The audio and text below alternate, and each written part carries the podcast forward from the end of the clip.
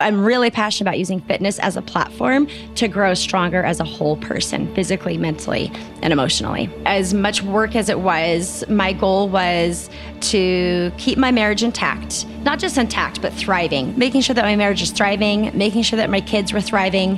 I often ask myself the 20-year question, you know, in 20 years, will I look back and say, man, I wish I would have worked a little bit harder at that business, or will I say, I wish I would have taken the time to just read one more story to my son at night.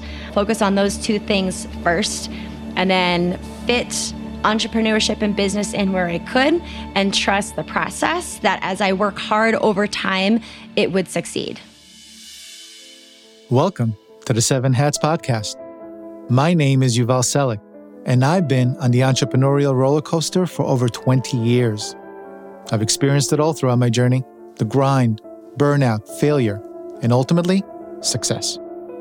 The turning point for me was realizing that building a successful company is meaningless if you neglect the other significant areas of your life.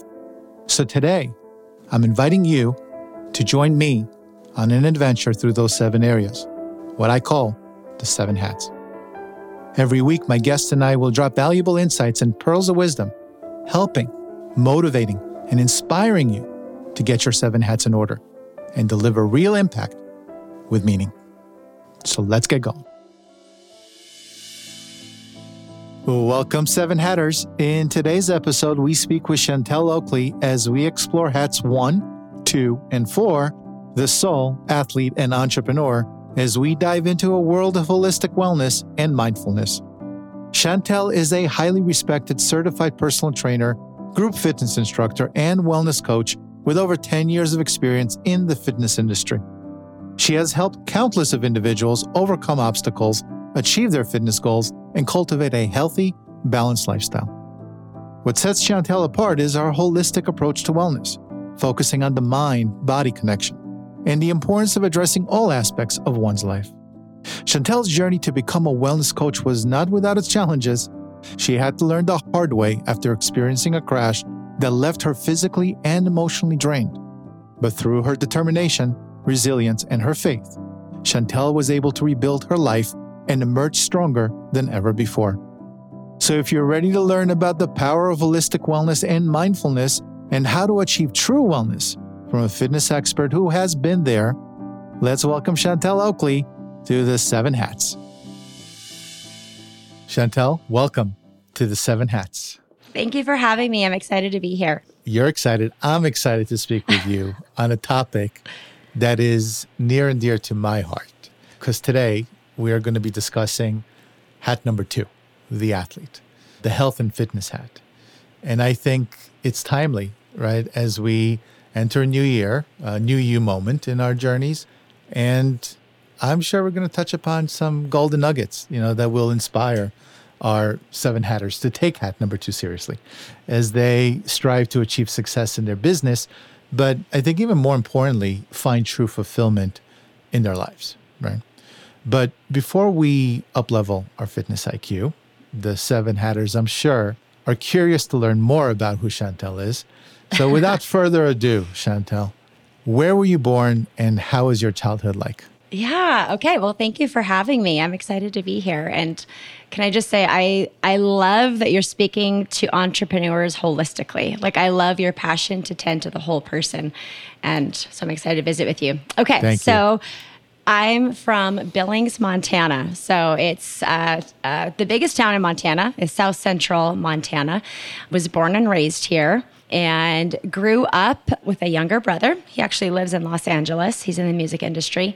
I grew up as an athlete, and so I started playing sports at a young age, about 6 years old. And then eventually grew up to play basketball in college for just a year. And so an understanding and passion for the role that fitness plays in my life to make me stronger began at a really young age. But having a healthy mindset around that probably didn't come until I was a little bit later in life, well into being a mom, honestly, an entrepreneur. Nice. So what did your parents do? So my dad, when I was younger, he owned an auto body shop. So an auto body repair shop. My mom was a stay-at-home mom. She homeschooled us when we were younger. So that's like a full-time job right there. You know, and I grew up in rural America. So I didn't have access to a lot of resources. I grew up in a period of time where honestly, there weren't a lot of opportunities for girls in sports, especially where I lived, because we had a smaller population. And then I was homeschooled on top of that. And at that point in time, at least in Montana, there wasn't a lot of resources for homeschooling either. And so my parents just did a really good job of kind of letting me know I could hang with the boys. So for up until probably fifth grade, all of my sports teams, I was usually the only girl on the team, which definitely, I think, cultivated some confidence and like a go-get-it attitude in me. And then on top of that, I didn't have access to, virtual training wasn't a thing back when I was growing up. There weren't a lot of resources. And so a lot of it was training on my own and kind of figuring it out. And my parents were always really great about helping us kind of figure out, like, where do you want to go? What do you want to do? And how are you going to get there? Something I'm really thankful for. And who got you into fitness? Was it you, or was it like your dad that just got you into sports? Yeah. How did that come about? Yeah, so sports was just kind of always something that I did. I remember playing T-ball. I think I was in kindergarten. I was horrible. I was awful. I honestly wasn't very coordinated up until about fourth or fifth grade, and then something clicked in me that I thought, I think if I worked at this, I could be pretty good. And I did get pretty good at sports. Fell in love with basketball, played basketball up through my freshman year of college, got another opportunity to pay for my schooling. Graduated college, my husband and I got married young. I think I was 20 when we got married. Yeah. You met in college? Yep. We met one summer in college and got married young, started a family young. And when we were first into, early in the years of having a family, I just needed something to help make some ends meet financially. And I had a passion for working out. I've been around a lot of sports. So and I had wanted to be a coach. And my dad was like, hey, have you thought about being like a fitness instructor? And so I went to our local YMCA and I had a friend that worked there and was just like, what would it take to do this? And she said, well, honestly, with your background, there's not too much we'd have to do. So let's just start training you. And I quickly began to see that a fitness instructor, I like to call myself a fitness coach. It's coaching, but just in a different format. I had wanted to coach basketball, but that just didn't work out. And so this was another way to coach. And then I quickly began to realize that what fitness really is like a platform or an entryway into growth. Because I began to see people who allowed me to come alongside them in their fitness journey. And they started to feel better physically. And then when they started to feel better physically, they kind of started thinking a little bit more about maybe some of their mental and emotional health and mindset. So I'm really passionate about using fitness as a platform to grow stronger as a whole person, physically, mentally, and emotionally. Yeah, I love that. So you're in YMCA, you're a trainer. When did you decide, you know what, I'm going to become an entrepreneur and start my own thing? When did that happen? Yeah, so that happened in 2020. So I trained at the Y for a really long time. I still train there a little bit just because I love the mission of the Y.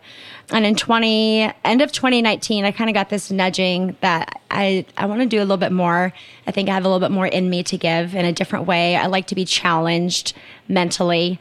I think I'm just kind of sick like that. Like, what's really hard? I'm going to do that. Well, entrepreneurship, that's one thing. Exactly.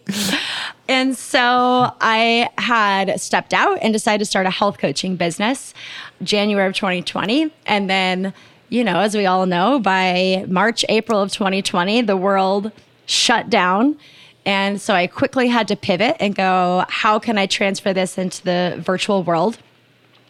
And so the first year in business, I coached individuals around behavior change and how to establish healthy habits within their lifestyle with exercise, nutrition, mindset. And then that morphed into creating virtual programming that people can more easily and more affordably access. And then that is now morphed into providing some consulting for tech companies who are working to create fitness programming. So for those that are looking to become fitness coaches online, because I think that's a big thing right now. Mm-hmm. What have you learned? What kind of tips can you give them in terms of getting it done right the first time? What kind of mistakes have you made that you would do differently now? Oh man, so many mistakes. I definitely learned that the quality of your content is really important and will go a long way. And so it's a lot of work on the front end. You're going to do a lot of work for free on the front end creating content, but it will make a difference eventually. I learned that even though you're creating things on a virtual scale, it still requires some relationship in order to make people want to buy into it and make it happen. And so you got to get really good at identifying what people need and then genuinely trying to meet that need and not just sell your program, right? It's about more than the program. So, I mean, I don't think you went to business school, right? So you probably, or did you go to business school? No. So I was an elementary ed major and then I had a business minor. So I've always had a business side to me. My dad was an entrepreneur. So I grew up around business and thinking about business, but no, I did not go to business school. So you're starting your own business from scratch, probably with, having to learn everything on Google. So what did you do? What was the first thing you did? How did you get, the marketing done right? How did you reach your first customer base? I think I want to dive a little bit deeper into what it really takes to start a business from scratch when you don't know how to start a business from scratch, right? Yeah. So a lot of it took first establishing who do I want to be as a business owner? Like, what do I want my business to be about? For me, that kind of had to be like my North Star. It was really important to me that I don't have a business that's just about losing weight or just about the aesthetics. I wanted it to be about everything. And so that was kind of my North Star. So then it kind of began this process of filtering down from there, and everything I'm doing, how does it fit under that North Star? And so the other thing that I wanted is I wanted to figure out a way to work smarter, not harder. So how can I create opportunities and programming that will maximize my time and I can reap some financial benefits?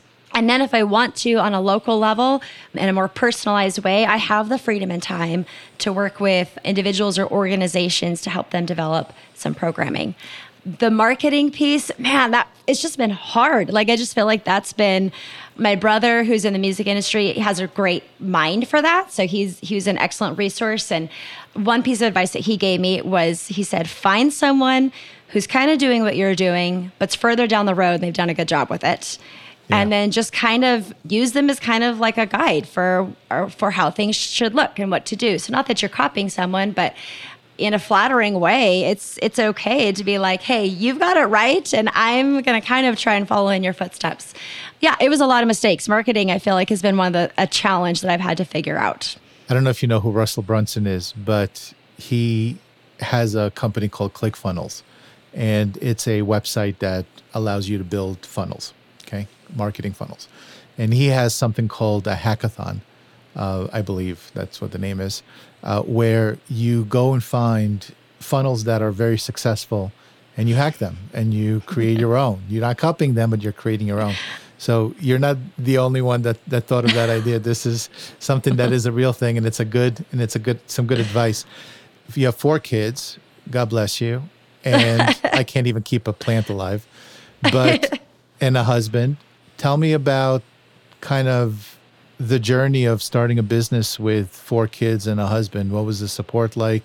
What were the challenges? What would you give? Kind of advice would you give solopreneurs who are starting their own thing and having a family at the same time? Yeah, it was a lot. I can look back on the first couple of years and I'm like, how the heck did I do all of that. My husband's incredibly supportive, really encouraging.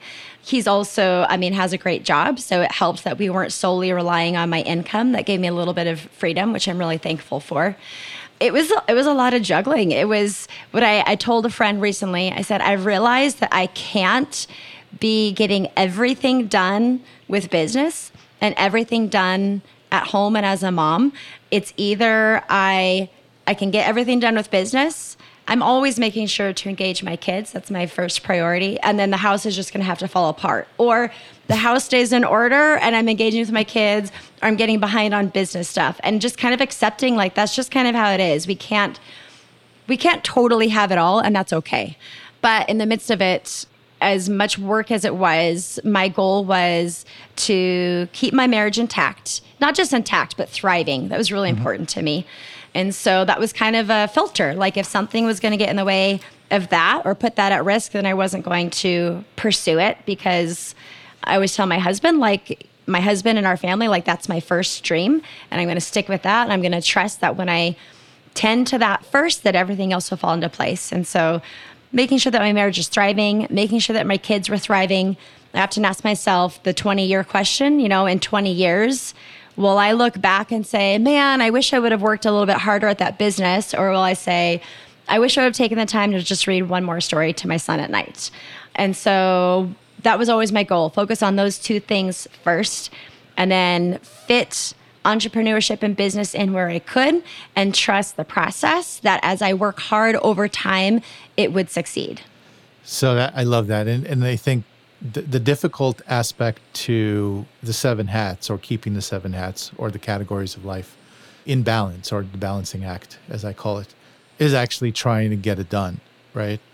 How did you pay attention to your marriage and allow it to thrive, and your kids allowing it to thrive, when business is so demanding, right, of your time? And then you have your health and your fitness, because you're going to obviously not just teach, you're going to work on yourself, right? So there's 4 or 5 major aspects to life that you're dealing with all in one time. What are some tips that you have to keep the schedule going? Yeah. So I found that if I tended to my mental, emotional, physical well-being, if I'm in a good place, then everything else is going to be in a better place. And so I take my mental health really seriously. And so making sure that stays in check, and carving out time for some mindfulness. I meet with a counselor on a consistent basis so that I'm being proactive, right? So that's not just waiting for crisis to come up, but so that when crisis comes up, I'm able to handle it and have the resilience to handle it. Just exercising a lot of vulnerability with my husband. You know, entrepreneurship's like a roller coaster. Like, some days it's like, this is amazing, I'm killing it, this opportunity came up, oh my gosh. And then other days it's like, oh my gosh, it's falling apart, this is never, right? It's just this roller coaster. And so you're lucky because you have days, every 10 minutes is changing for me. So it's like, oh my God, 10 minutes later, oh shit, oh great, oh shit. Like, I probably go through about 30 of those per day. So you're lucky if you're getting it once a day.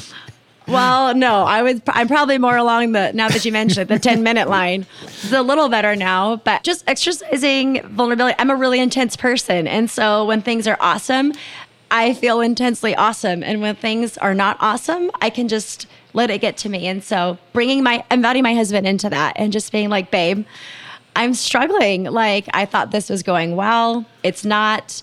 The narrative that I'm telling myself is that I'm not doing a good job, or whatever negative thing I'm carrying around. I invite him in to carry it with me. And that's definitely strengthened our marriage, and then getting consistent time together. But I will say the vulnerability piece between the two of us has created deeper connection than just spending time together. Yeah, I agree. I think working alongside my wife over the last, I mean, God knows how many years we've been, since we met, we basically started building businesses together. It does strengthen your relationship if you do a good job in, like you said, being vulnerable and bringing them into the equation and letting them understand how difficult things are. So you faced a little bit of imposter syndrome. Were there times where you're like, I'm done. I'm going back to the why. I'm not doing this anymore. I can't. And if so, how did you deal with it, and who pulled you back? I don't know that I've hit that quite yet, but I think that's also, I think I've been in the fitness journey long enough that I think I would almost say that some of what I'm doing feels like a calling, even more than just I want to do this as a job. I believe in the process and I believe that it works, and I'm like freakishly strong-willed and stubborn, and so it's like come hell or high water, I am not giving up on this. I will see it through. Definitely days though where I would question myself. Did I make the right choice as far as, especially moving into the virtual world, it is just a lot more work. Did I make the right choice in that? Should I have gone the easier route and choose to focus more on the aesthetics and kind of quick and easy fixes? Definitely question myself with some of that, desiring some quick success. But that's where I'm thankful that I had established that North Star, right? So if my North Star was, I feel called to help people become stronger physically, mentally, emotionally, to remind them that they can do hard things and to remind them that they're not alone. If that's truly what I believe, then I can't back away. I can't give up. Yeah. And you have your why and you have persistence and you're stubborn. And that's what makes good entrepreneurs, right? It's not the knowledge. It's just not giving up. It's just getting punched in the stomach and just continuing to move forward. Right.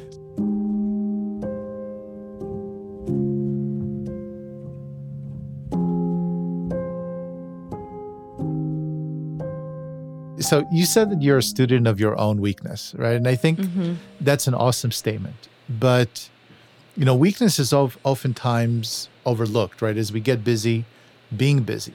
I think that in order to truly understand our weakness, we must find time to reflect and study alternatives that identify the fact that we even have weaknesses, right? So what were your weaknesses, number one? How did you identify them, number two? And what steps did you take to begin your journey towards overcoming those obstacles? I mean, I got a lot of weaknesses. I feel like I struggle with some anxiety, which I've recently tried to accept as the positive that it's actually brought into my life. But anxiety, I struggle with being really controlling. I struggle with shame. I struggle with being a perfectionist. I can get obsessive about something and I can't put it to rest. And that's been a really hard thing for me to figure out. Definitely like imposter syndrome, this desire to have the approval of others as something that can bring more stress into my life. And actually the process of dealing with a lot of that actually started even prior to becoming an entrepreneur. Back in 2014, 2015, I went through a crash. So just physical, mental, emotional burnout. I was diagnosed with adrenal fatigue. And it began a year-long process of delving into, like, how did I get to this place? Because for all intent and purposes, from the outside, I shouldn't have experienced that. I didn't, you know, my health was good. I was in fitness. I ate well. I knew the value of good sleep. I had a healthy family. I didn't have, you know, any really toxic things in my life that would have led to that. And so it began this process of really like evaluating my motives, which then kind of brought up some of my weaknesses. And thankfully, just the season of life that I happened to be in, I would say for a year, and then after that, 3 to 4 years, I just was really intentional about carving out time daily to delve into what was it that I was struggling with and wrestling with, and what were those weaknesses, and how can I actually come to a place of not trying to conquer them, but accepting that they're there and then acknowledging the strength that's on the other side of that weakness and embracing it. And so thankfully, by the time I started my company, I had worked through a lot of things. But what I'm just learning is in life, like, they're always going to rear their head at moments, especially when you're feeling stressed. And so it's more a matter of, my counselor always, she just calls it like exercising your mental and emotional muscles. So how do I exercise those muscles so that when that does rear up, I have the tools and the resources to just know how to handle it and deal with it and not let it send me spiraling, or I call it hijack me mentally, and to develop resilience essentially. You know, it's interesting because the reason why I brought up your weaknesses, and one, you speak about them, which is great, and that's being very vulnerable to your tribe. But I'm on a mission to help entrepreneurs understand that they're normal by being who they are and having the same issues you're having, right? Mm-hmm. We tend to look up to individuals who are successful or so-called successful in business or in life. And the persona that they put forth on social media and elsewhere is that of perfection. Mm-hmm. Look at my family, look at my jet, look at my cars, look at my life. I'm traveling the world. I'm doing this and that. And I think it's hurtful to entrepreneurs to latch on to that image and then look at themselves in comparison and then beat themselves up and go into trauma over that, right? Mm-hmm. So when I interview my guests, I would say 100% of my guests all have imposter syndrome, all have anxiety, all wanted to give up multiple times, all had stress, right? Myself included, and I've been in business for, for many, many years. I don't even want to remember how many years now, but it happens, and you can't get rid of it. That's the thing, is that it's normal to live life as life presents it to you, right? Mm-hmm. So that's why I love what you're doing, because you are taking that holistic approach, and you're also saying, look, I'm not perfect. You're not perfect. Let's do our best together, right? And that's your message, and I love that. My spiritual teacher, Atma, and I spoke about the ego in an earlier episode of The Seven Hats. And of course, you probably know how relenting the ego is towards thwarting success, right, in every area of our lives. But I think especially health and fitness. His antidote to the ego is humility. Mm-hmm. Tell us your thoughts on the ego and humility, and what has your experience taught you over time on how to control that monkey mind, that voice inside your head? Yeah. I think one of the things, like a lot of people, I have just this really strong inner critic. And man, she's just brutal. She's mean. And she always pipes up right when I'm feeling like the most vulnerable. And one of the things that a goal of mine one year was to tame my inner critic, because it would just mess with my head, and it would get in the way of my relationship with my husband, and get in the way of how I parented my kids, and it would get in, and it would take up mental margin that I could have been using for more productive, better things. And so one of the things that my counselor encouraged me to do was to befriend my inner critic. And she followed that with a story. She said that she had a client that played volleyball. And this client had shared that, and I didn't play volleyball, so I honestly don't know that much about volleyball, but she kept doing something wrong in volleyball, and the ref just kept calling her for it. And her coach told her, he was like, here's what I want you to do. I want you to go, at halftime or whatever, whenever the breaks are in volleyball. People that play volleyball are going to listen to this and be like, Chantel, just learn a little bit more about volleyball. But I want you to go. He's like, I want you to go and befriend the referee.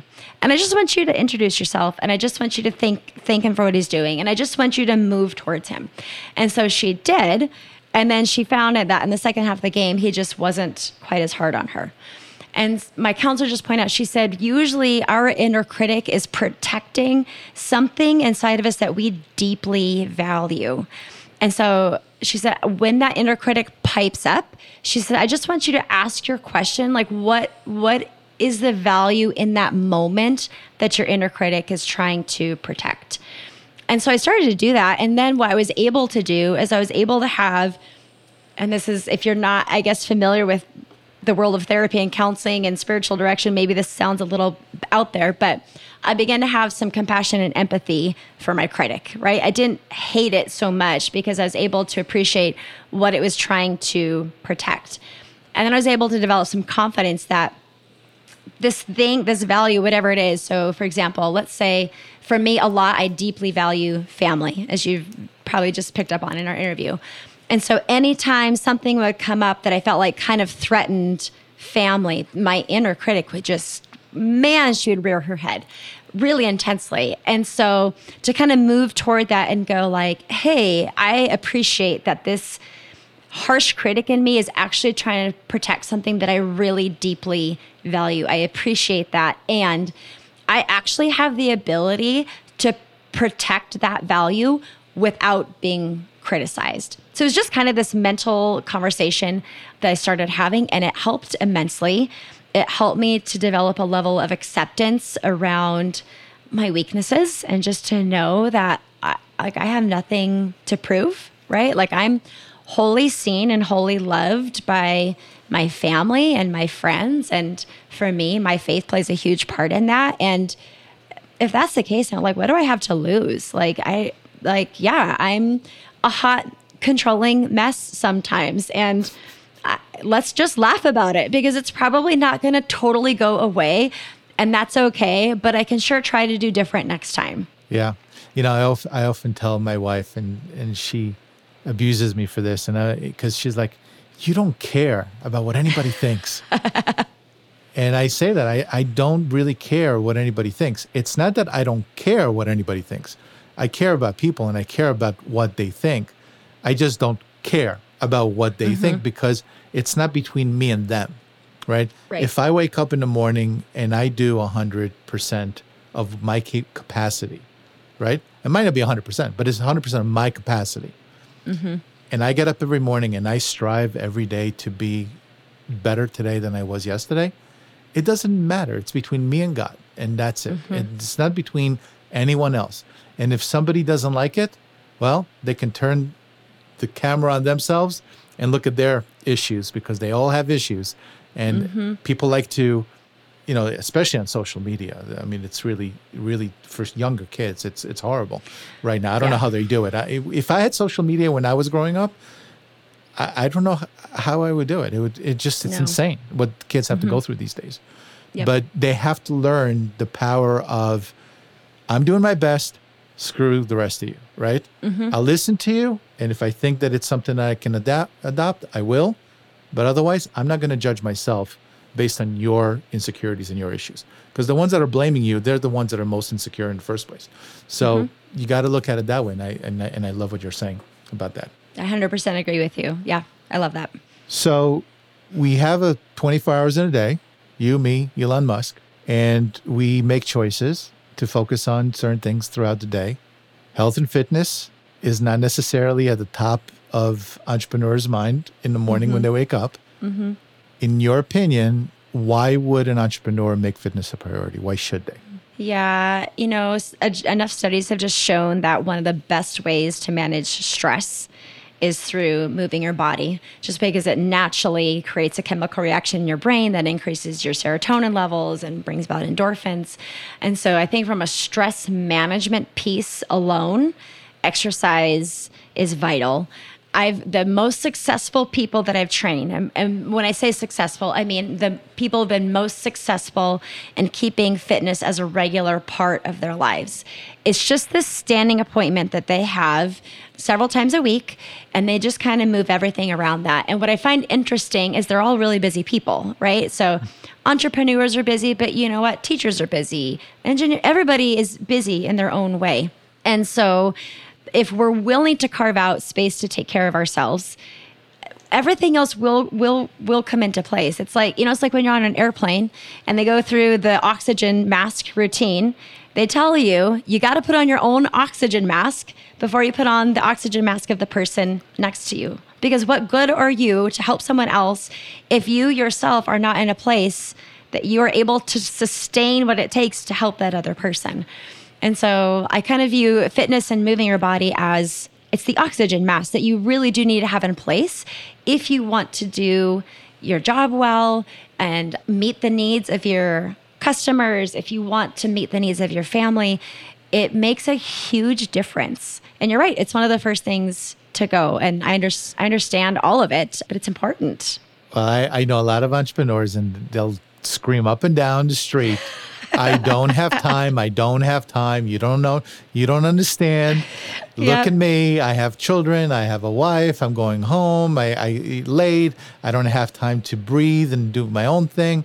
How am I going to fit in exercise, right? Mm-hmm. And I mean, in my opinion, I lost my first business because I didn't pay attention to the other areas of my life. Mm-hmm. You know, by paying, it was a paradox. It was like this irony of I was spending all my time on my business And I lost my business because I didn't spend any time on myself, on my health, on my relationships, because you need support, you need energy, you need mindset, you need, you know, a healthy, clear mind to operate and make decisions.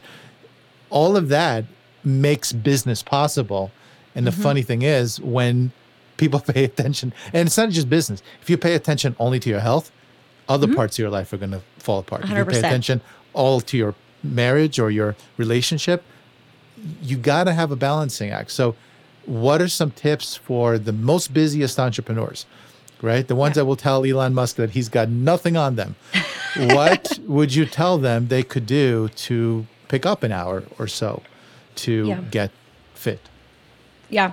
So one of the things that I found just in my experience as a coach, my personal life, even my education, is the biggest deterrent to consistency and sustainability, really in any sort of healthy habit, but especially in fitness, is something called the all or nothing mindset, which I feel like to some degree, entrepreneurs, I think everyone struggles with it, but I think entrepreneurs are this special breed of like go-getters that can struggle with this. And so all or nothing thinking will be like, I either need to do this ideal, perfect way that I want to do it. And if I can't do it that way, then what's the point? And I'll see it a lot right around January 1st. People will get these massive goals for health and fitness and weight loss, which is great, but they'll create a plan that is just destroying their body. February 2nd, they're done. They're on their couch eating potato chips. They can't sustain it. And so one of the biggest, most successful ways I've found to help people work against all or nothing thinking is what I call a just do something mentality. And so what I encourage people a lot of times to do is, hey, sit down on a Sunday, take 30 seconds, look at your week and go, how many times this week could I commit to moving my body? Like just start with moving your body. It doesn't need to be some really amazing next level fitness program. Just commit to moving your body. How many times could you do that this week? And then how much time on those days, how much time could you, if it's only 10 minutes, that's okay because it's something and something is better than nothing. And so I'll encourage people to first establish like, what do you know you can do? Commit to that. Even if it's only 10 minutes, 3 times a week, it's still better than nothing. And then what I have found is that as people commit to that, they start to feel better and they start to even see some results in some small ways. And then they get really encouraged.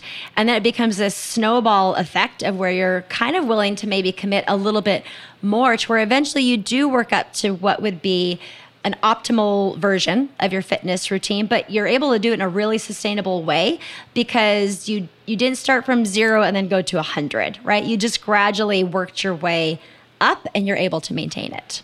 I love what you're saying, just do something, right? Because ultimately, some tips that I've learned throughout the years, I used to be very specific when I plan on my weekend on Sunday and I plan on my weekend. Every minute is planned out. I mean, if you look at my calendar, you know, you start crying, but every minute is planned out, and it's not just work, it's my life. I don't have work and life balance, right? It's my life and work is part of it. So when I wake up in the morning and I have my morning routine, I schedule that, and then I schedule my sprints and I schedule my time with the family and things of that nature. But what I've learned is try not to be so specific on the action or the task because it becomes a to-do. Rather, look at what you want to accomplish that day. So I want to accomplish exercising twice a day, right? For me, right? How do I do that? Well, I wake up in the morning and I do a 20-minute spin or I take a little walk, you know, 15, 20 minutes. It's not rigid. I don't have, if I don't feel like going out or if it's raining or if I can't spin or if I have an injury, then I take the 10, 15 minutes that's allocated and I just do something that is exercise. Right? Yep. And then in the afternoon, I used to say P90X. And obviously, when you take P90X, you die and you can never accomplish it. I don't know anyone that ever accomplished P90X. Those are all fake actors, fake news, because it's impossible. Anyway, that's just my problems that I have to deal with. But I put P90X. So when I did, and I was very rigid, in the like Monday, Tuesday, because it's a 6-day program. Monday, Tuesday, Wednesday, I did it. Then Thursday, for some reason, something blew up and I didn't do P90X, right? And all of a sudden, oh, well, okay, forget about this week and start again, right? Next week on a Monday, right? So instead of moving forward, like you're saying, what I was doing is I was always going back because I didn't accomplish 100%. And I didn't accomplish the P90X, where all I could have done is instead of doing the P90X on that Thursday for that specific course, I could have just moved around for 15 minutes and said, okay, I exercised. And the next day, continue and pick it up. So that's a really, you know, huge pointer. Don't be so specific. And the other thing is how to find time, eliminate.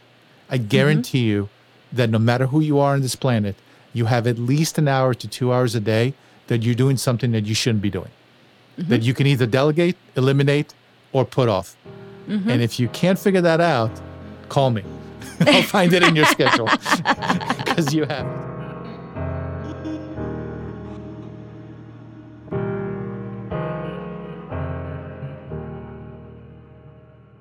We hear a lot about holistic health, right?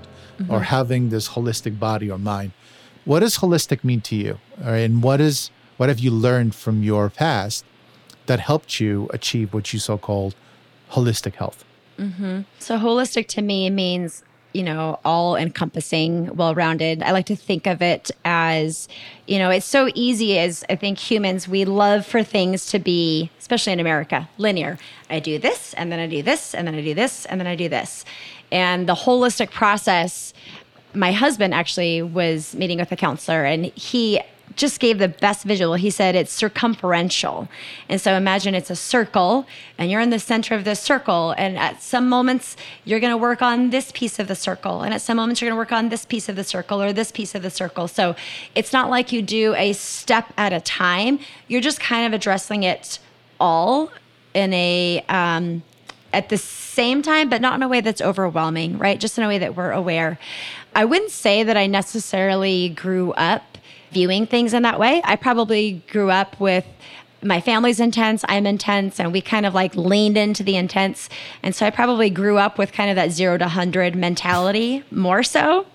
Yeah. And when I went through a crash and just felt miserable, I mean, I was getting sick constantly. My anxiety was spiked. And then there's also some depression in there. And I was having issues with blood. I mean, it was just, I was a mess. And, you know, it knocked me on my butt. And when you get knocked on your butt, you can either choose to stay on your butt or you can go, why am I on my butt? And what do I need to do to get up? And what will I do differently so that I don't get knocked on my butt again? That piece I did get from my family, just a really strong sense of grit and some resilience. So yeah, I wouldn't say that I grew up thinking in a holistic manner. That was a result of, you know, burning myself out and running myself into the ground and going, I don't ever want to do this again. So what do I need to do differently? I hear you. You know, it's funny because we're recording this episode in basically December, beginning of December. It's November 30th today. So around this time, we speak about habits, right? New Year's resolutions, new you, new me. I'm curious as to the one habit, because there are many habits, and I'm sure you have a lot of them, but the one habit that you would attribute to your current success, what is that? The one habit. That's hard. When you're a person of habits, it's hard to narrow it down to the one habit. When I was thinking of that, you know, wow, well, what would I choose?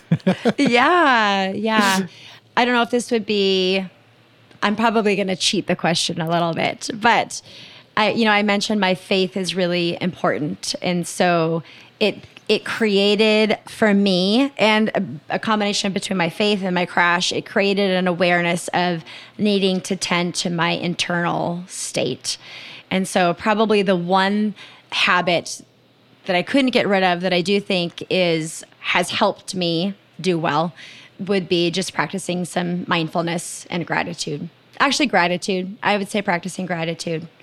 I think for me, if I'm practicing gratitude, I'll stay in a good place internally. And if I'm in a good place internally, the external will figure itself out. I love it. And how do you sustain long-term discipline with habits? What do you have any tricks? Yeah. You know, I heard this really great definition of discipline a while back, and it was choosing what you want the most over what you want right now. And so a lot of times when I'm faced with a decision that requires some discipline, I will take a step back and I'll go, okay, what do I want the most? And then just making the choice to choose what I want the most. When you think of it that way, there's a lot of freedom in it, as opposed to being bound to these certain disciplines or rules or boundaries, right? It's my choice actually to free myself up to get what I want, essentially. And so if I want to be strong physically, right? And to have good health, I'm going to choose to move my body, and I'm going to choose to eat well. I'm not going to beat myself up over I love chocolate chip cookies. I'm going to have them, right? I'm not going to not have them, but I'm not going to have them multiple times a day, every day. That's not going to help me reach what I want the most. If I want a marriage that is loving and kind and gracious, then I'm going to choose things that are going to help me to be loving and kind and gracious so that I am that way towards my husband. I'm going to choose to spend time with him over probably almost any other person first, because I want my kids to have a mom and dad who love each other and take care of each other. So yeah, choosing what I want the most over what I want now. I love it. I'm not going to touch too deeply into this because we can have another hour discussion on nutrition, but you know, there's so many plans out there. I don't even want to call them diets, but different plans. Everything from the extreme lion diet, where you're eating just steak and water and salt and nothing else, all the way down to the sad diet, the American diet, where you're eating nothing but McDonald's and Wendy's and pizza, right? Pizza Hut. What have you learned over the years about being specific into a diet? Because it can get religious. It's in some, in some circles. You don't want to get a vegan and a in a vegetarian together, or a vegan and lion, forget it. I mean, they'll kill each other. In your take, is there a specific plan that works better than others? Is it based on the individual? What's your take on nutrition? Yeah, so nutrition. So could be a whole other conversation, yes. But for most of my life, I had what I would call a disordered relationship with food. So I viewed food, essentially I restricted it because I wanted to look good. It's an easy way of saying it. And that's something that I've had to become aware of and heal through and identify what brought that about. And also recognize that to some degree, I will always struggle with that. So I'm very, very aware of it. So I'm very careful about how I help others with nutrition. And so generally I focus more on the mindset around nutrition. So what's the purpose of it, right? So we need it to fuel our body. We need it to give our body energy. And so if we look at it through that lens, it kind of helps us filter out which is better fuel for our body than others. But then to also recognize that we should have the freedom to have fun and enjoy it. So I'll talk about that mindset a lot. I talk a lot about 80-20, just 80% of the time, just eating generally well. You know, the nutrition guidelines as far as macronutrients, so the amount of fats that you should have, proteins, carbs, carbohydrates, sugars, those are well studied and spot on. And there's a reason why your body needs them. And so 80% of the time, hit those macronutrients that are suggested for your body. And then 20% of the time, have the pizza, have the fufu coffee. It's okay. Life is meant to be enjoyed. And I've had seasons where I was really restricting my food to only eat really clean and healthy. And I was not enjoying a lot of things because I was becoming obsessive with that. So yeah, I try to help people have a healthy relationship with nutrition and not use food as a way to punish themselves or as a way to seek out comfort either. Let's just objectify it for what it is. Food is fuel for our body. Yeah, it's funny because, and I agree with you 100%. Obviously, perfection doesn't exist, but success happens with doing more of the right thing and less of the wrong thing. So, but it doesn't mean not doing the wrong thing. It just means you're doing less of the wrong thing than you are of the right thing. Mm-hmm. So in essence, I can go on a keto, very restrictive keto diet for 3 months, 4 months, lose a whole bunch of weight, feel great, and I'm a foodie. You're not going to take bread away from me because I'll just die right now. I don't need to even. There's no point in not having a croissant or a bagel or a donut. But the reality is, if you do it all the time, like it's just that scale. What do you do more often? If mm-hmm. you're eating sensibly whole food more often with less packages from the store, so the outer aisles, you're going to do better, even if some of the times, even once a week or twice a week, you know, you're cheating or you're eating things that just make you feel good, right? You know, that, this whole conversation, there's a quote that just keeps on popping up. And that quote is, if you want to make God laugh, tell him about your plans. And it just comes up. It's like every time you try to do something perfectly, every time you try to achieve some success because you think you have to achieve it by a certain formula, A plus B plus C, God's going to be laughing at you because mm-hmm. you ain't going to do it. It's not going to happen, right? Yeah. There are very few people in the world that can be that disciplined, you know, like Goggins, for instance. I don't know if you know who he is, but this guy's just crazy. You know, he's just one out of a billion that can go and just kill it every day. And I don't know if that's true. I don't know what he does in his personal life. And that's his persona. Right. That's his image. He could be, you know, in his bathroom sucking his thumb every night, you know, crying. I don't know. I don't know what the deal is. But at least from the onset, it seems like that's the case. But I just love your day one mindset. I like what you have to offer. You're not this strict all or nothing type of trainer, so type of coach. And I think the Seven Hatters are going to resonate with that. So, you know, I like to close out my interviews with the following question. Who did you have to stop being? And who did you need to become to manifest your current success? I had to stop being Superwoman, and I had to become broken. Wow, I love that. Yeah. I love that a lot. That's a tweetable moment, as Oprah would say. All right. That's great. So, Chantel, tell the Seven Hatters how they can find you, how they can work out with you. You seem like a fun person to work out with. And I think so. And I'm sure, I've seen some videos. Check out Chantel's videos. She's got a great social media. She does great content marketing and it's just fun. And she'll motivate you. It's pretty motivational to watch her, you know, run up mountains. God knows it's like the Sound of Music, man. I don't know where you went to these mountains, but they're beautiful. And, it's like an hour from my home. That's Montana for you. Oh, yeah. Incredible. Never been to Montana, so it's one of my bucket list of places to go. I just got to go when it's not cold. So tell the Seven Hatters where they can find you and how they can find you. Yeah, so you can find me on Instagram, just at Chantel Oakley is my handle. My website is chanteloakley.com. I'm launching a virtual fitness studio in January. And so the concept is if you were to go to a gym that I owned, a boutique gym that I owned, what would it look like and what would it offer? And we've taken that concept and we've replicated it in a virtual setting. And so when you join my studio, you can have access to live workouts with me.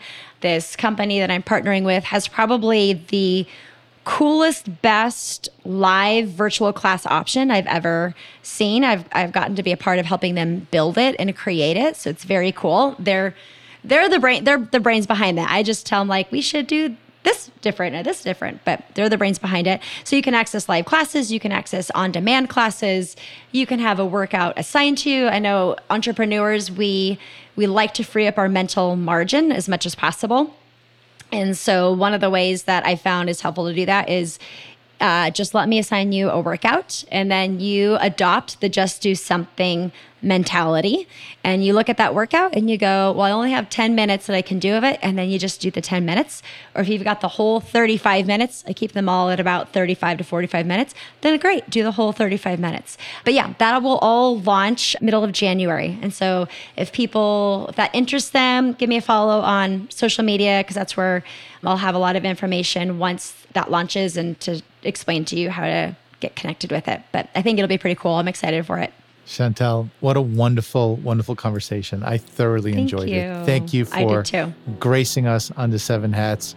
And I'm just hoping you're going to get a flood of, you know, young mushy minds that need some help and, and get you and get you going.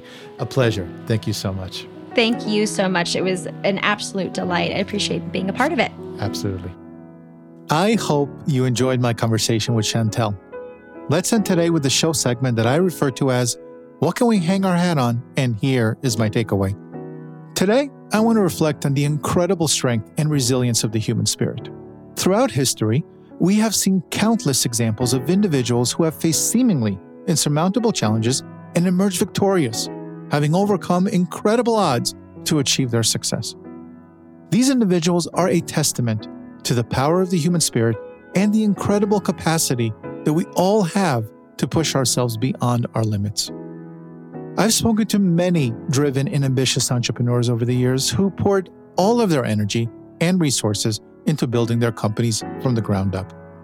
They worked tirelessly day and night, pouring their hearts and souls into their work and pushing themselves harder and harder to achieve success. But despite all of their hard work, they face one setback after another. From black swan events to market crashes to internal company challenges, it seemed like something else would knock them back down every time they made progress. These stories are of entrepreneurs who worked themselves to the point of burnout, sacrificing their health and well-being for the sake of their business. But the truth is, neglecting our physical and mental health will only hold us back in the long run. And so as these entrepreneurs continue to push themselves day after day, week after week, even when it seemed like everything was stacked against them, they figured out what Chantel teaches us. And that is entrepreneurs who prioritize their health and wellness, understanding that a strong mind, body, and soul are essential to achieving long-term success as a holistic individual who recognizes that taking care of themselves is not a luxury, it's a necessity, especially if they want to create a life that is rich and fulfilling in every way.